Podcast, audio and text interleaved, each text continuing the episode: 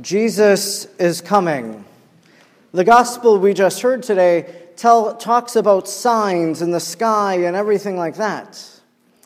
Now, there are signs all around us that Christmas is coming. Christmas trees are being sold. Christmas music is playing in the stores and on the radio. People are baking Christmas cookies. All these things are signs that Jesus is coming on December 25th as we commemorate Christmas once again. In the readings from Sacred Scripture that we just heard, I think they propose for our consideration three comings of Christ. The first is Christmas Day, and that was in the reading from the book of the prophet Jeremiah. This is what he says: "The days are coming, says the Lord, when I will fulfill the promise I made to the house of Israel and Judah. In those days, in that time, I will raise up for David a just shoot." The time is coming for the promised Messiah, the one that all the people of Israel have been waiting for, their mighty deliverer to come. Now, with our New Testament eyes, since we know all about Jesus, we can look at this reading from the book of the prophet Jeremiah and see how it's talking about Jesus, how the time is drawing near for the Messiah to come.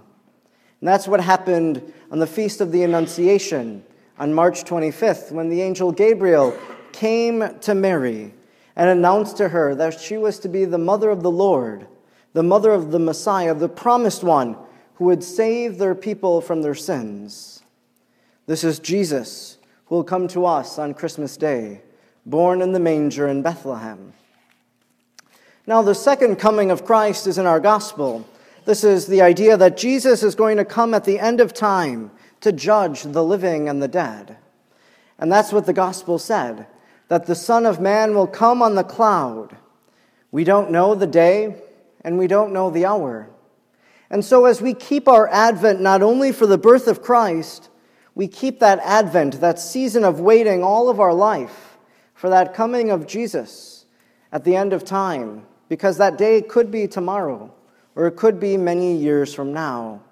And so we live our lives in anticipation, in preparation for Jesus' second coming. And our second reading today gives us the third coming of Christ. This is what Paul wrote. He said, and he addresses it as a prayer, "May the Lord make you increase and abound in love for one another and for all." This is the third coming of Christ, I think, in our neighbor, in the poor. The season of Christmas, as we anticipate that season, the season of Advent then, is a season of generosity. No matter where you go, you'll find these trees, and they have the names of people in need. And you'll be asked to take one of those ornaments or whatever it might be, and to purchase a gift, to be able to have a little child, a young teenager, to be able to have a Christmas gift. This is love, love of neighbor, love for the poor, and this is another way that Jesus will come to us during this Advent season. In our opening prayer today at Mass, it said that we should run forth to meet our Christ with righteous deeds. That's what we do this season. The righteous deeds of preparing our hearts for the Lord, preparing our hearts, making room within so that Jesus can come. We know how the story ends.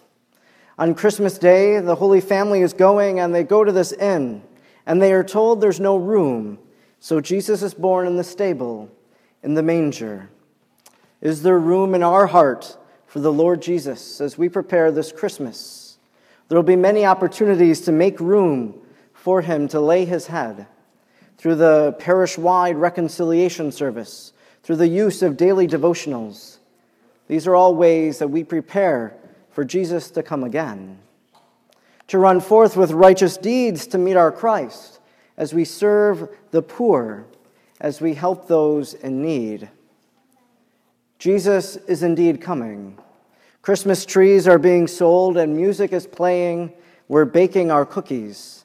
But in the midst of all that, we might become too busy, too caught up, running in the worldly affairs, that we don't run towards Christ. And so this season, we prepare our hearts in order to welcome Jesus once again on Christmas Day, to welcome him in the poor, and to welcome him when he comes again at the end of time.